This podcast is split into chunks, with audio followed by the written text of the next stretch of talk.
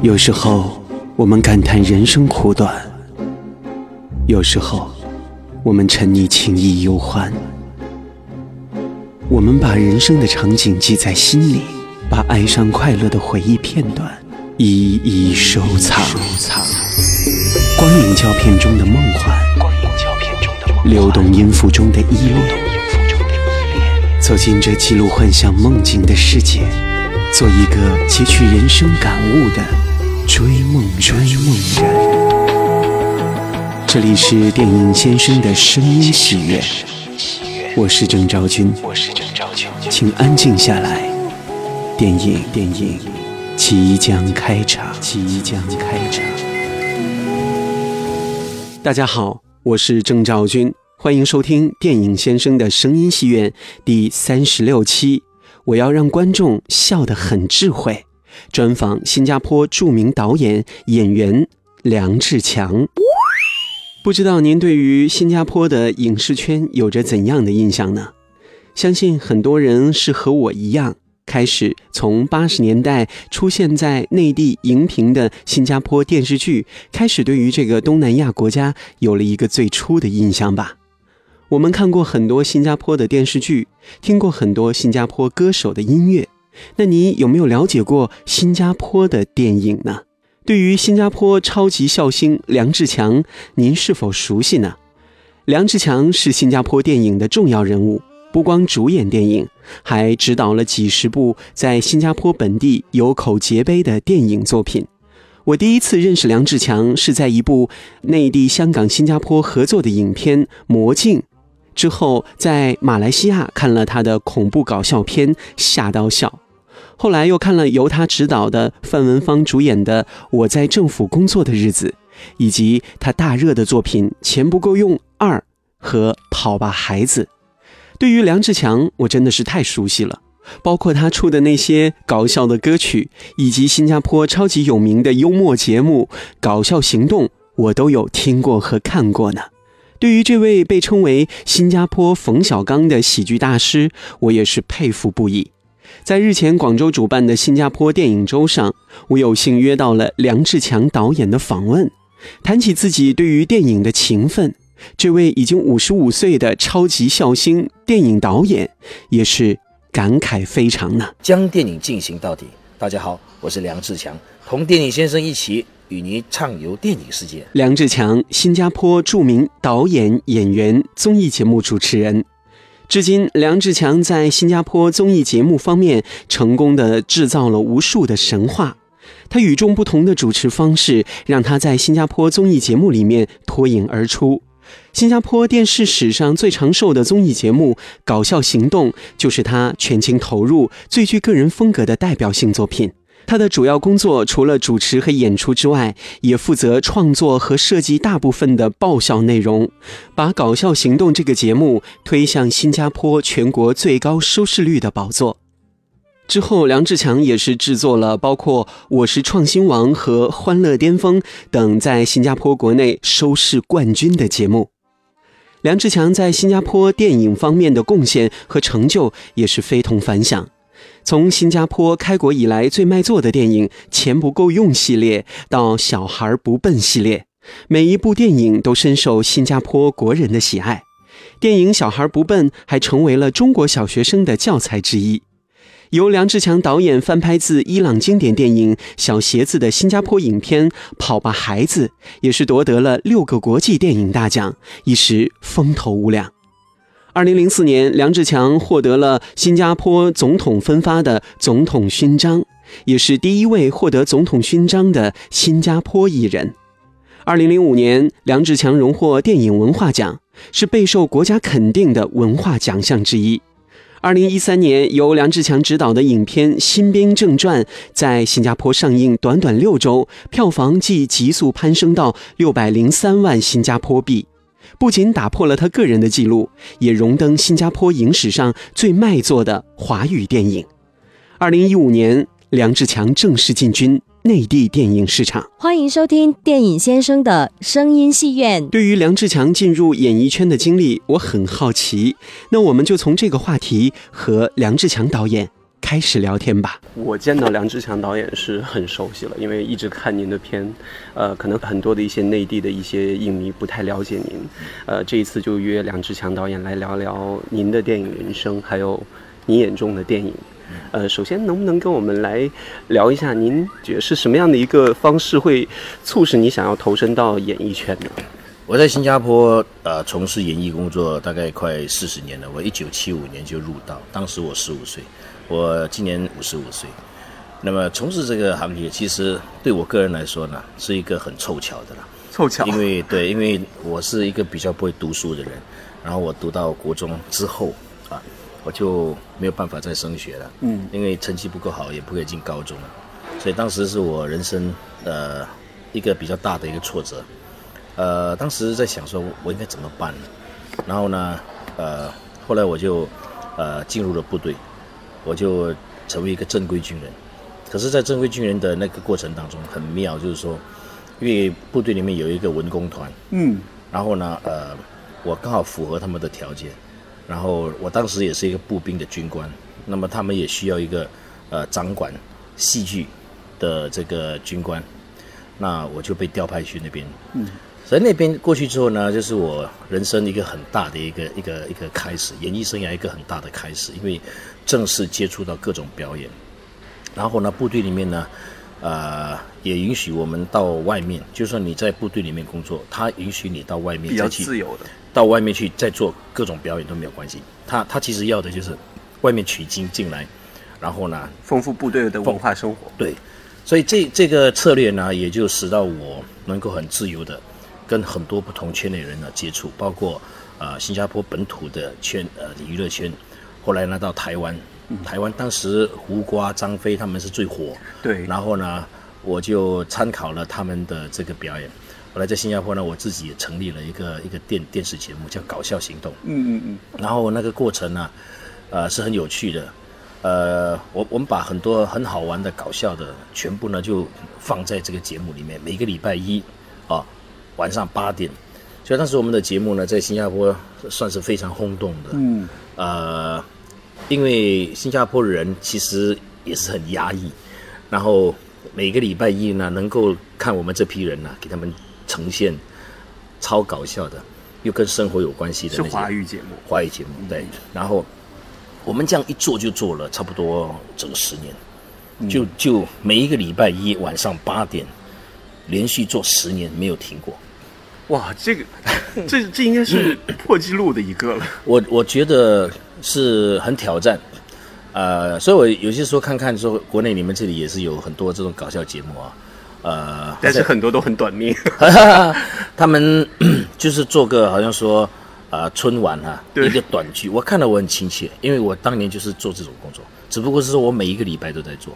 每一个礼拜节目 时长是多长时间？它可以二十分钟。嗯，那我有一个班底嘛，我养了一个班底，叫梁家班。嗯，然后呢，我招招考了这批人，然后就大家一起来做，所以我们就呈现短短剧啊什么的。所以我们自己想想故事，呃，想笑话，然后呃，每个礼拜就是跟跟这个电视观众这样接触，所以呢，就掌握了相当好的观众的喜怒哀乐。嗯，做了十年之后。我创我我我从这个节目里面呢，我学到很多了。那同时我也创造了两个呃人物，就我反串一个老太太八十五岁，梁婆婆对，然后也反串另外一个女的叫梁希妹，她是四十岁。所以当时这个呃这个这些人物了，让我吸收到很多很多。呃，然后就当然花无百日红了。到了大概十年之后，我们自己也疲惫了，因为因为做了十年没有休息，实在太疲惫了。然后，呃，我就告诉大家说，哎，我看我们要转战另外一个战场。他们说做什么？我说新加坡只剩下电影没人拍。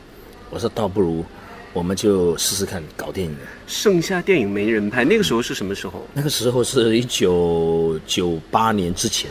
九八年之前，那个时候新加坡的电影状况是怎么样？只是西片？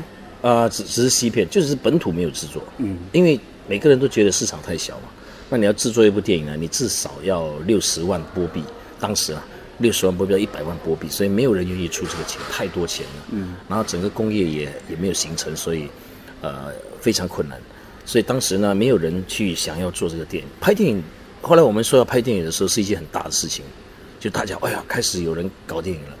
可是呢，我找这个钱也找了两年，都找不到。虽然我说我要拍，可是我们搞了两年，电视还是继续在做，嗯，还是继续在做。因为这个新加坡对于内地的这个观众来说，电视剧是特别特别的知名的。是，因为我小时候就看什么调色板，Correct。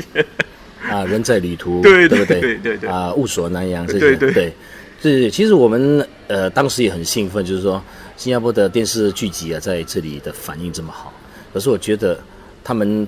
不了解演艺事业了，因为很多我们当年电视台的人都是公务员，他们都是打政府工的，他们不是搞演艺的人，所以他们不会说抓住机会再推一把的那种。所以那批人啊，来这边红了一阵子就下去了。嗯，因为当时这个台湾，呃，还有呃韩国的、香港的电视剧都还没来，我们先来了，你知道对。可是我们就错过这个黄金时代，嗯，所以错过就没有了。不过我想说，最重要的是，呃。后来我们就搞了这个电影了，嗯，那么这个电影本身，呃，对我们来讲啊，其实是很好笑的。当时拍了一部电影，呃，其实我们的目的很简单，只是说，哎，就就让自己有一个记录啊。我们当时没有抱太大的希望，就是让自己有一个记录，然后，呃，你看自己脸在大荧幕上，也是也是很很有成就感，就是很开心的一件事情。所以呢，大家就好了，不记仇了什么东西，就我们自己来搞。那没想到这部戏呢，就，呃，制作非常非常的差，水准很差，因为大家都不会嘛，收音也不对，拍摄全部很多都是做的完全自己来摸着石头来拍的。对，第一部电影叫什么名字？叫钱不够用，叫钱不够用。我知道这个。第第一集钱不够用，你去找应该还找得到。然后。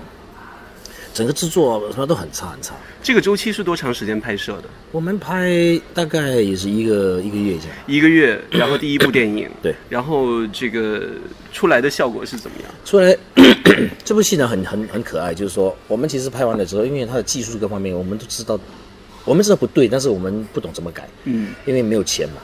然后那个老板呢，拍这部戏也是一边拍，公司一边倒了。就 就他开始要拍的时候，公司就。面临很大的那些危机，经济问题，经济问题。然后他的公司员工从八十个人剩下最后老板两个人，再加他一个 一个 producer，这样是三个人。那么因为这个这个公司之前也是欠债累累，可是我们当时也不知道了。呃，可是后来呢，就呃这个戏呢最终终于好不容易撑完了，可是撑完之后就真的没有钱做很好的后期啊，所以整部电影的这这个 quality 是很差很差的，就就包括是收音部分啊。呃，灯光部分的什么，其实都做得很不好。那我们自己其实也，哎呀，没想到第一步就 搞成这个样子。没有想过去请一些外援啊什么的。其实不是没有外援，是第一没有钱，没有人愿意来帮你的。所以当时就是凭着呃凭着一点点知识这样把它完成。然后这部戏呢就发生了很奇妙的变化，也不知道为什么，就是大家看了。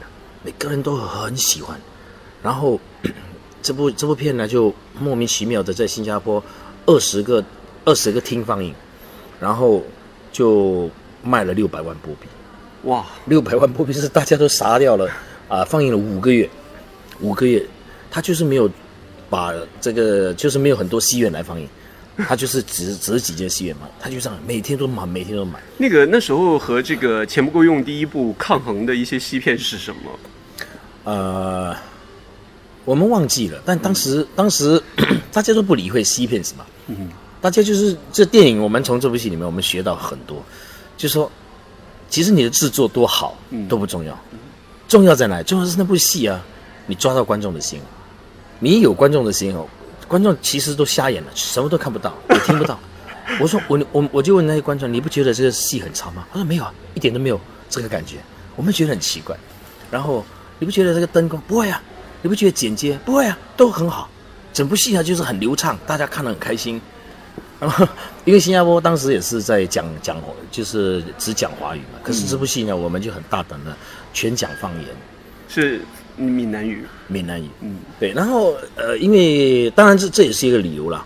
突然间你到戏院就看到很多人呢，扶老携幼，就全家人一起来看，你知道吗？就是你一部戏哈，你看你吸引到家庭观众多厉害，就是说 一次来哦二十张票，他不是买一张两张，一来二十张票，然后就一个家族，一个家族，你在戏院里面哈，就是一个家庭一个家庭一个家庭来看的，因为他很难得，他能够他能够拍呃，能够带着他的奶奶、他的爷爷那些不会讲华语的人啊，来戏院看这个戏，所以那种感动，我们看了我们也很感动。嗯，有些都已经老的真的站不起来的，他们就是扶着他轮椅什么，你看了你很感动，你突然间觉得你自己做了一件很好的事情，就是哇，原来大家的精神粮食啊。已经饥饿了那么多年了啊，所以这部戏之后就就让我们信心大增。嗯，因为我在想，如果是当时这部戏啊没有说反应这样好的话，恐怕我们也很难再推动新加坡的电影业。所以这部戏呢一好起来之后啊，新加坡的电影工业也就差不多开始，大家觉得哦，原来这样就可以了。你看乱拍都没有问题。九十年代初，结果呢很多人就乱拍了，乱拍就很多都都死的死，伤的伤。对，那么因为其实。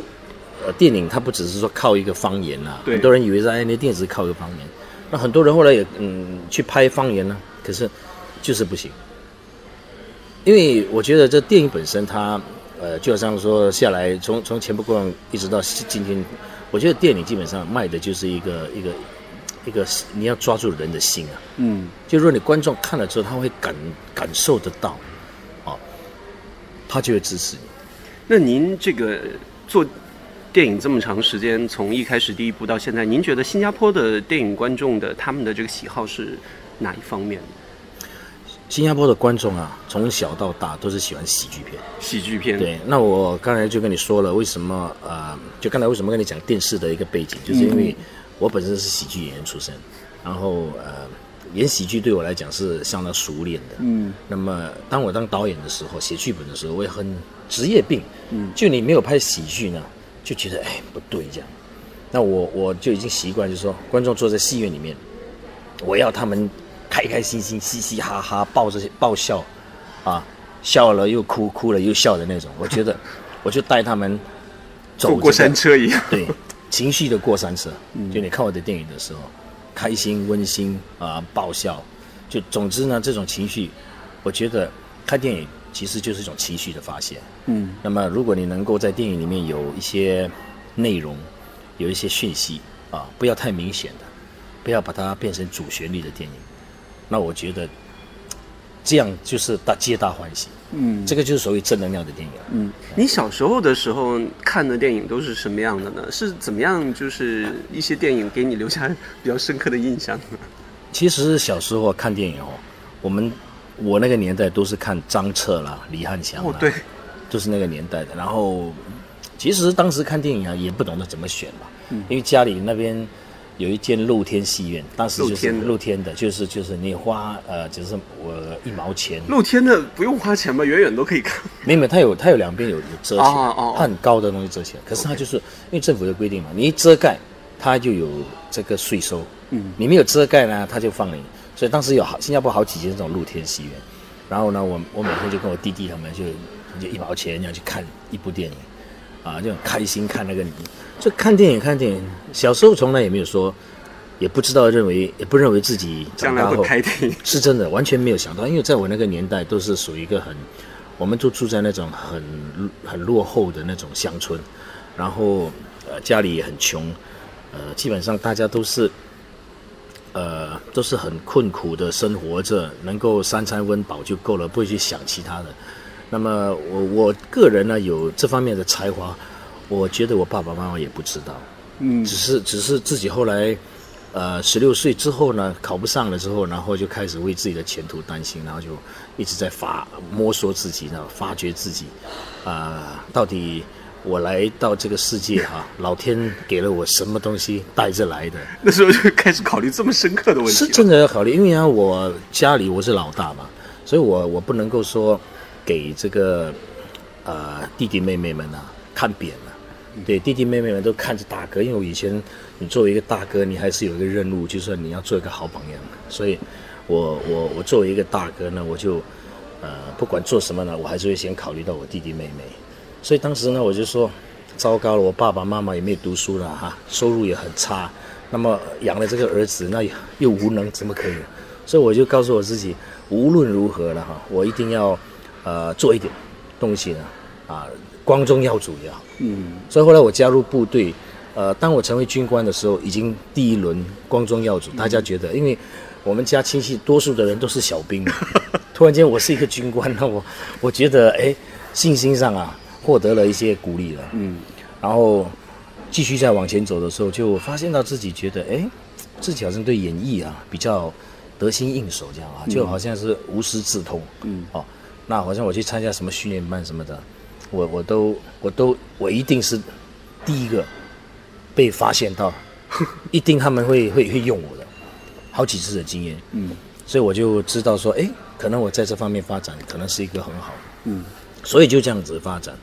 那么会不会写剧本呢？或者是其实也不知道，只是你觉得你对于结构一个剧本故事头脑很清晰，就是你懂的。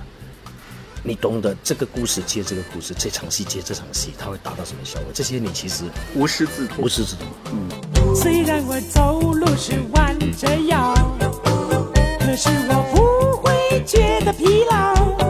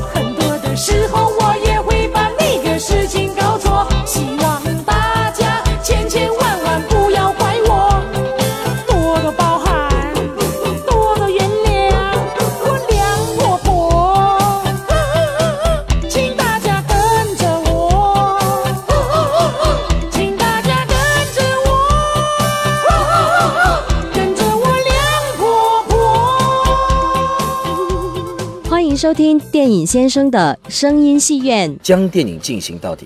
大家好，我是梁志强，同电影先生一起与您畅游电影世界。那个，您的第一部电影，您刚才说这个钱不够用，第一集的时候是自己都会觉得很多的地方不满意，因为不专业。不专业。那之后是有没有想过自己再去对于电影再精心的去研习一下？呃，其实后来在一直在拍的时候。基本上也没时间了，因为啊，你要再去读，比如说要读读书、读那个电影的话，你要停下来两年，那那那家里没人养了不行了，所以我觉得就是一边拍一边来磨练。对呀，有很多电影导演其实他们也都是一边拍一边磨练，有一些道理，有些人是需要靠靠那个理论啊来了解道理的。那么我们可能就比较幸运一点，就是说，可能我们对于一些事情呢，透过自己的感觉、感触。然后呃，透过工作也是学习到，也学习到。当然可能不会像说学院的那些很多道理，他们了解。但我想说，我们我们的一个优点就是我们对实战的经验呢是非常非常呃强的。也就是说，今天你要你问我要拍怎么样的内容的电影，观众会看，那么我们我们都非常清楚，什么戏呢？他他 会呃大家不要看，我我想我们也比较清楚。所以在在我拍二十五部的电影里面，就是说。我的电影虽然没有说每一部都赚钱，但是呢，我我觉得损伤率最低的应该是我的电影，一般都会挣到的。呃，对，因为呃，在新加坡我们只有呃五百五十万人口，嗯，你看大陆这个地方十三亿人口，我们五百五十万人口，甚至连你们一个小镇都比不上，你们这里随便一个地方都有一千万、两千万、三千万，对不对？我们这五百五十万，还要扣除掉有一半。是外来的人，嗯，就是来新加坡打工啊、居住的人，不是属于华人。印度啊、马来啊，对，然后再扣掉一，你看就是这样，这样我们算了，五百五十万了，你扣掉一一百五十万，好不好？你就剩下四百万了。四百万呢，你还要扣掉呢，呃，有一百万的人，呃，不讲华，我一百万、两百万的人呢，可能不讲华语、不看华语的这个影视节目的，啊，又一半不见掉。所以真正看戏的人呢？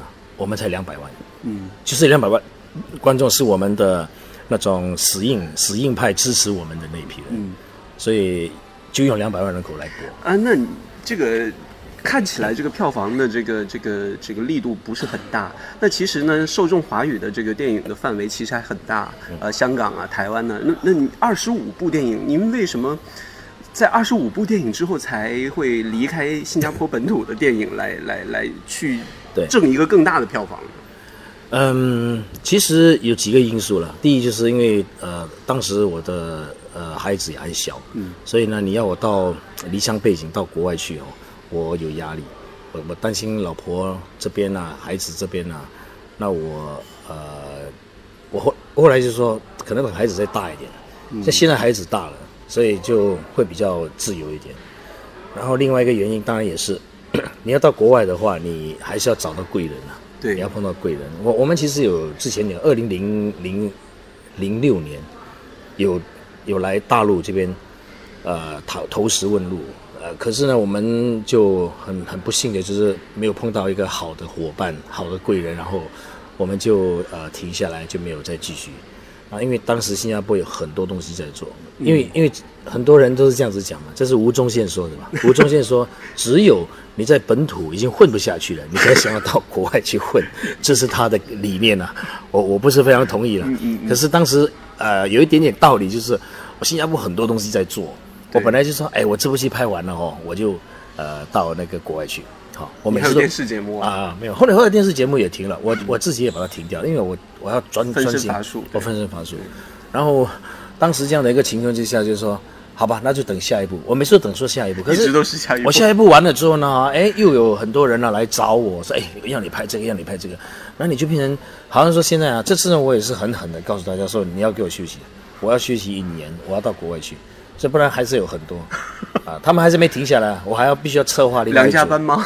啊，对对，我的拍摄团队，我就跟他们讲说，那你我们就要变成两组人再继续，因为很多人还是很希望我来监制一些一些呃作品，嗯，呃，就是拍拍他们要的东西，嗯，因为拍电影基本上，所以他们要的东西是可能有些有些状况啊，就是呃可以可以跟政府机构合作，嗯，但我们走的路线就不是主旋律的，我们也说得很清楚。所以用这样的一个方法，所以变成说有很多很多时候都有很多很好的配搭，好像这次我拍这个新兵也是，当时新加坡庆祝呃四十五周年，国民服役四十五周年，所以他们就就找我说来拍一部电影。那其实要是不小心的话，这种军教片呢会拍的容易 变成主旋律，就变主旋律，对对对，那会很闷的，你知道吗？呃，可是呢我就。因为我之前也是在文工团，对，我在文工团，我在部队里面，我做了很很多长时间的跟军人的接触，呃，所以我告诉我自己，如果我要拍一部军人的电影的话，肯定不是主旋律，但是呢，它也必须是用呃娱乐，就算真的要主旋律，必须要用很强的娱乐来包装，嗯，啊，重点其实不是要传达什么说教啊什么讯息的，重点是什么？观众进来看很开心，这是这是我拍戏的重点。对我不是叫你进来看我讲道理，我是叫你来看戏，你觉得很过瘾、很好玩，笑死你了。然后呢，有讯息你吸收没讯，你吸收不到也就算了，明白？这就这就是我我我们拍电影的我拍电影的一个想法。嗯，所以这样子也也也混了大概十几年了。嗯啊，那么我对了，其实来大陆这里发展是有一点点迟。呃，可是总好过没来。嗯因为那个我看过您的很多的电影，然后您刚才简单跟我介绍您的这个经历，我觉得您很多的电影都是来自于您的生活。是小时候的经历，像什么跑吧孩子啊这些，然后当兵的经历，新兵是这些，然后还有呢，就是呃一些比较这个有意思的，像这个我。我在有意思，我在这部对对对，那部那部是让我印象很深刻，因为你的视角全部都是在小人物他们所关注的一些点身上，包括您刚才您说您是家里的老大，您会顾及自己的弟弟妹妹什么的，在《钱不够用》里面也是一样的一个呈现。对对对，您对于这个生活的这种呈现，好，我觉得好像大多都是来自于您自己的生活，所以您只拍这种类型的吗？是。呃，其实多数导演都是这个样子，因为比如说他要拍一种呃很奇怪的一种类型啊，他本身其实做的资料收集跟投入感其实是很大的。对，因为每次要拍不了解，不了解，对，呃，但其实生活周遭就有很多故事让你呃取之不尽的，真的取之不尽。我我拍二十五部电影，你说的没错，其实都是来自我的生活。嗯，可是呢，我对生活呢有一套不同自己的看法，所以呢，你会发现到。为什么这么好笑？其实生活有时候很好笑。为什么你笑不出来？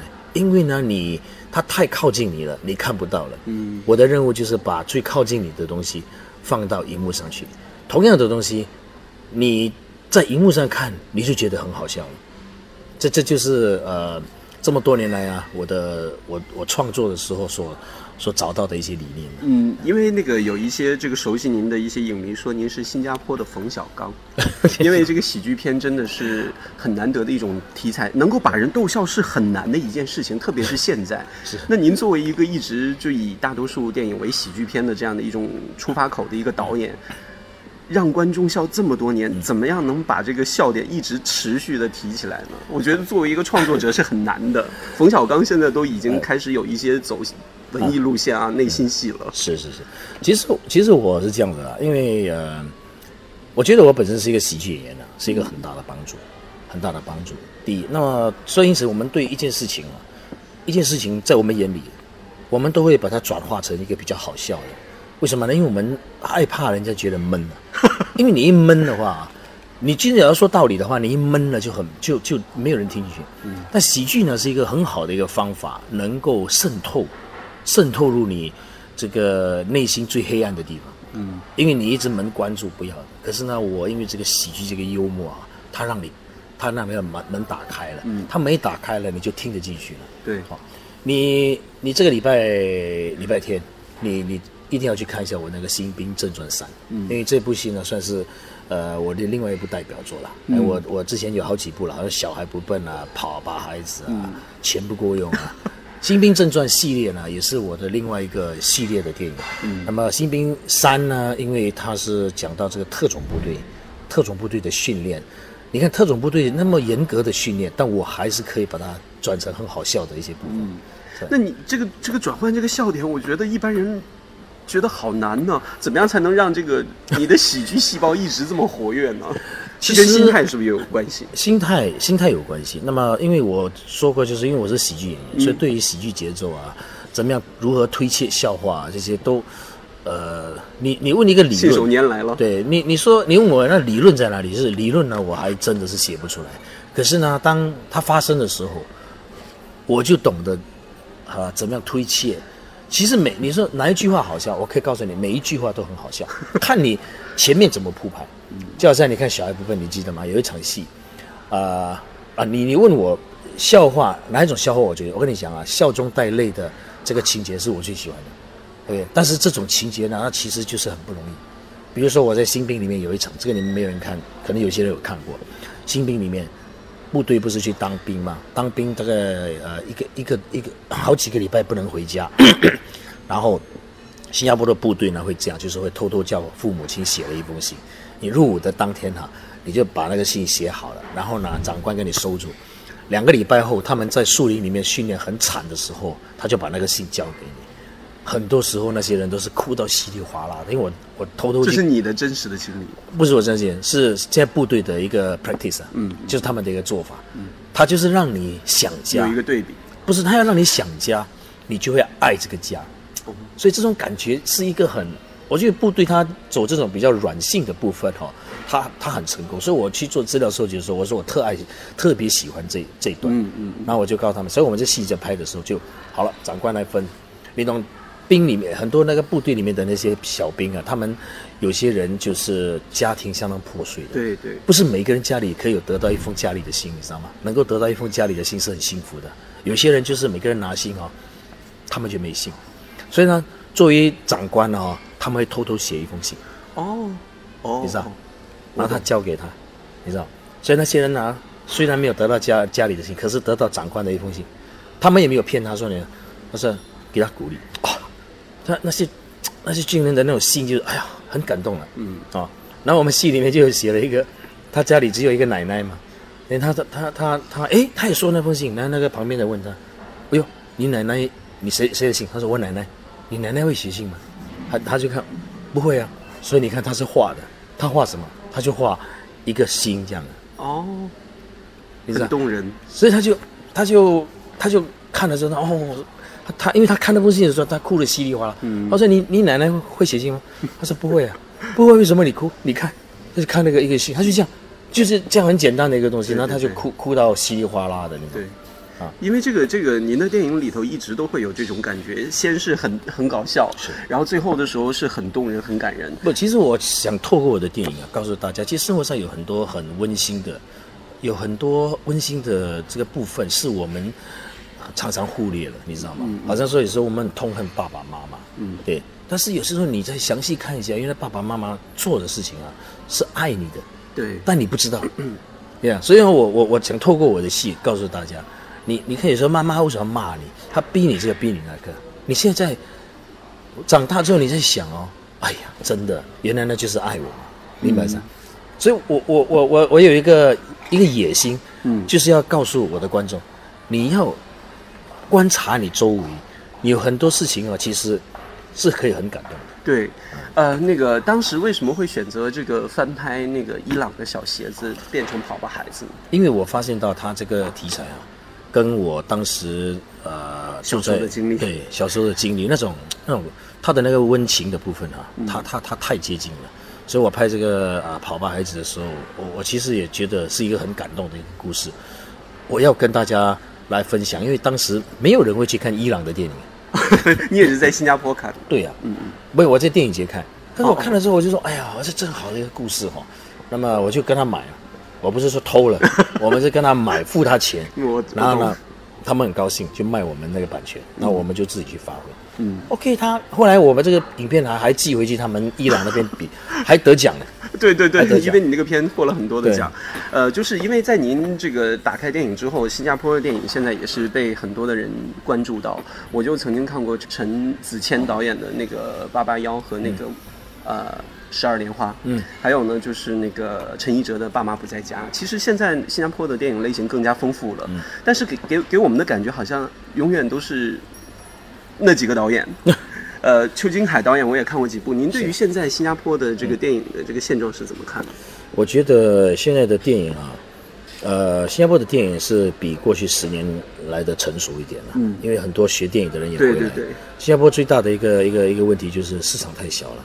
嗯，那么呃，市场太小，但是我们呃，我们电影局呢有有有辅助，有辅助金，哦，就是说呃，你可以申请辅助金。所以我们的电影集几几乎每一部都是政府的辅助金，否则根本就拍不下去的。是现在这个想法开阔了，然后这个对于培养电影新人的这个制度也会完善一点。呃，比较完善一点，比较完善。但是，呃，你你虽然一百八千还是没办法，嗯，因为很多时候你还是要靠你你对市场的了解，嗯，啊、你拍了电影之后，你还要懂得行销。你要是懂得拍，不懂得行销，一样是不成功。嗯，所以、呃很多时候，当然你你有时候你问我看看一些人的这个作品啊，我会告诉你说，哎呀，这个戏啊很可惜，它少了一些什么东西。嗯，在在在电电影的观众本身不容易接受的。就好像陈哲艺他的戏，他得了很多奖，对可是他在新加坡的这个票房啊，就观众的口碑的，因为他不搞笑，不是，他不是说搞不搞笑的问嗯。题，就是说他拍的是属于比较艺术片，哦。所以呢，新加坡人呢、对于艺术片是比较不容易，不太感兴趣，不太。哦。其实说真的，你就算是放在大陆一样，拍过艺术片的话，你的票房一样。对。因为有一些有一些人哈、他们就是想看一个简单的东西，嗯，你给他太过思考什么的话，他就不要。嗯，所以就是当我在定位我自己的时候，我要定位我自己就是一个商业商业片导演，但是呢，我的商业片导演不是无厘头到那种，你看那种很弱智的情节，我不喜欢那种。我告诉大家说，我要让你笑，我要让你笑得有智慧，嗯，因为我觉得你笑得有智慧的话，就显示我们的水准是一样的。那您怎么看艺术片？艺术片本身它一定要存在，嗯因为一个国家啊一定要有不同类型的作品。好，有一些艺术片呢，有一些作品是帮忙新加坡抢知名度，有一些作品呢，它是娱乐大家，嗯让大家呃能够看到生活世界呃美好的一面。所以有些人呢，他拍艺术片，他展现他的艺术才华，非常棒，他替新加坡争名非常好。我们都很全力支持，而且我希望呢还有更多更多这类的导演，嗯。那我们新加坡才在才可以在世界的这个地图上插旗嘛，不然我们的电影啊好像距离很远，所以呢，我我看到新的导演，你们要要决定走艺术片，我支持你；你要走商业片，我来支持你，我都支持。你就没有想过走艺术片吗？我我觉得不是时候，对我来讲，不是时候。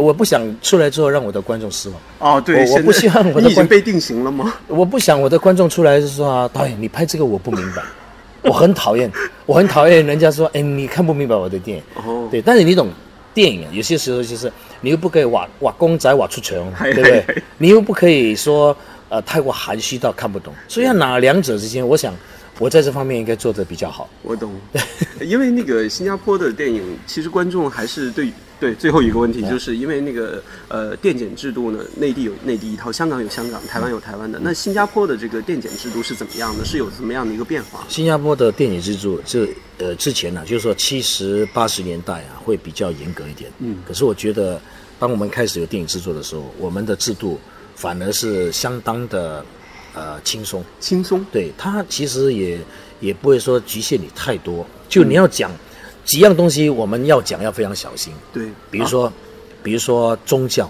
种族这两块东西是比较敏感，其他的呢哈，你爱怎么讲都可以。政治你可以讲，没有没有没有限制你不可以讲政治。那那个情色尺度呢？情色尺度它就是有那个呃分级来伺候你，所以你要什么程度，它就用什么程度来伺候你，所以你不用担心。对你选择你要赚钱的，还是要自己爽的。你要自己爽的话啊，你可以去到呃 R twenty one，就是二二十一岁以上才可以看的。OK，你不要这样高的级别，你就自己调整你的内容。嗯，你不要说、啊、我拍了我没有的放，有啊，你拍了有有的放啊，就是要不同的等级。你要拍给谁看？政府说我来帮忙你处理这一块。政府 对啊，因为他跟你讲说，对不起啊，你这个内容啊，我觉得你是二十一岁以上才可以看。那好吧，你不要二十一岁，你就自己在修剪，你就在调整啊，调整符合他的标准，他有不同的标准。哦，所以我们有一个就是啊、PG 就是任何人都可以看，一个是 PG 十三，十三岁以下要父母带，但是还是属于一个比较大众化、啊。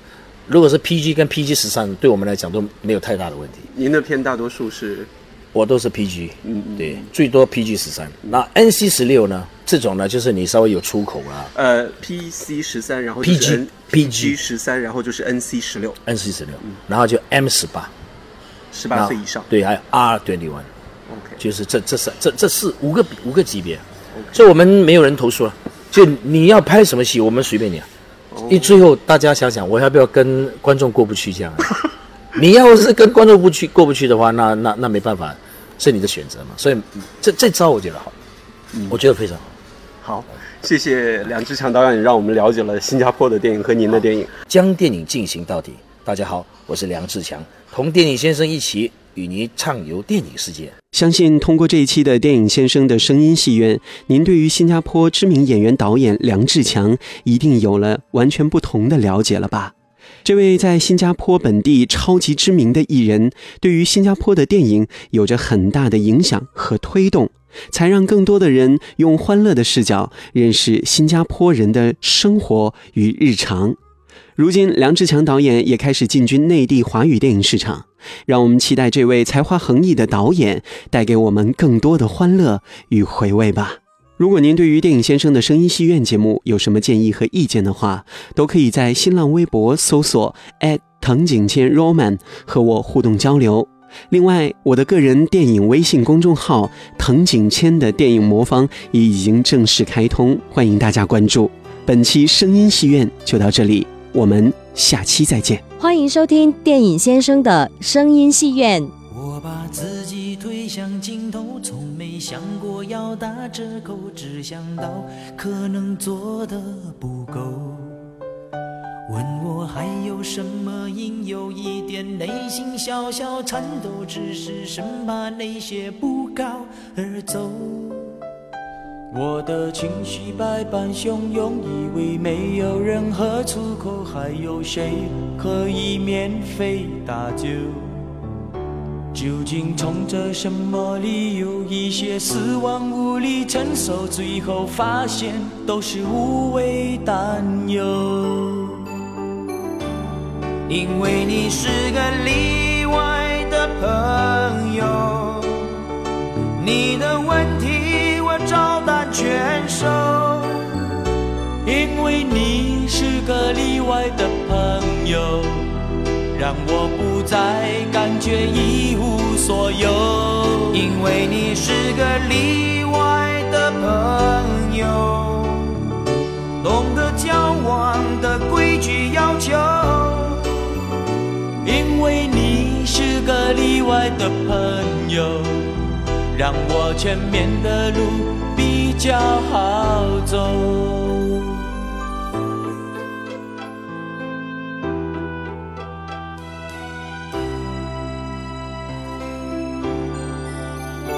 我的情绪百般汹涌，以为没有任何出口，还有谁可以免费搭救？究竟冲着什么理由？一些失望无力承受，最后发现都是无谓担忧。因为你是个例外的朋友。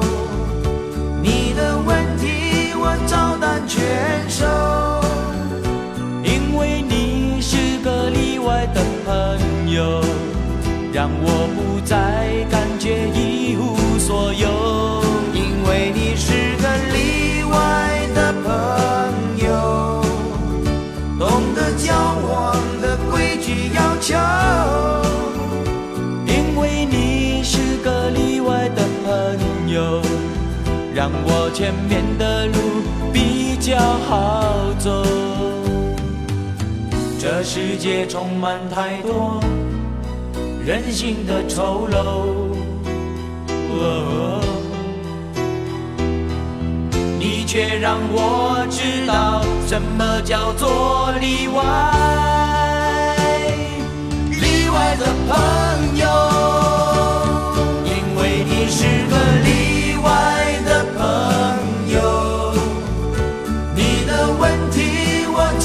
全收，因为你是个例外的朋友，让我不再感觉一无所有。因为你是个例外的朋友，懂得交往的规矩要求。因为你是个例外的朋友，让我前面的路。比较好走，我庆幸有你这个例外的朋友。